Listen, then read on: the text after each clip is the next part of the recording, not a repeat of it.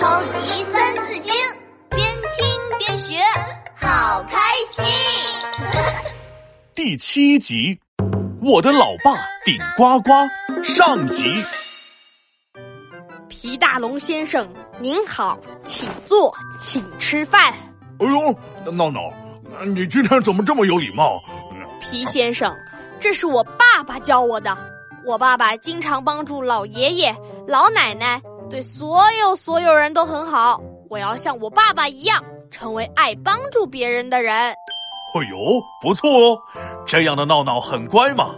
爸爸给闹闹树立了一个好榜样。皮先生，巧克力让您先吃。皮先生，我给您捶捶背。皮先生，让我帮您夹鸡腿。闹闹这么棒，那我就给你讲个好榜样的故事吧。这是《三字经》里窦燕山的故事。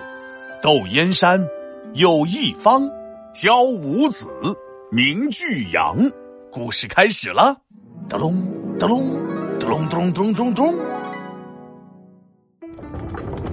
一个留着山羊胡子的人推着一辆手推车，嘎吱嘎吱的出门了。他就是窦燕山。门后面砰砰砰砰冒出五个小脑袋，是窦燕山的五个儿子在叽叽喳喳说话呢。嗯，爹爹天天推着手推车出门，干嘛去啊？我猜爹爹一定是偷偷出去吃肉饼。怎么可能？哎，爹爹走远了，你们四个留在这里，我跟上爹爹，看看爹爹到底在干嘛。说话的是大儿子窦仪。他踮起脚尖，悄悄的跟了上去。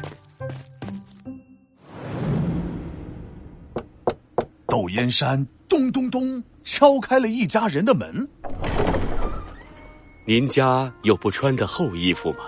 哦，是窦公啊！您要厚衣服干嘛呀？哈哈哈哈哈！郊外住着一群有困难的人，他们没有衣服穿，没东西吃，我收一些厚衣服送给他们。窦公，您可真善良。喏，这件厚棉袄给你吧。附近的人听见了动静，都把家里不穿的厚衣服拿出来了。没一会儿，窦燕山的手推车就堆得像小山一样高了。太好了，这么多衣服，这下没人会挨冻了。这个时候，嘘，下雪了。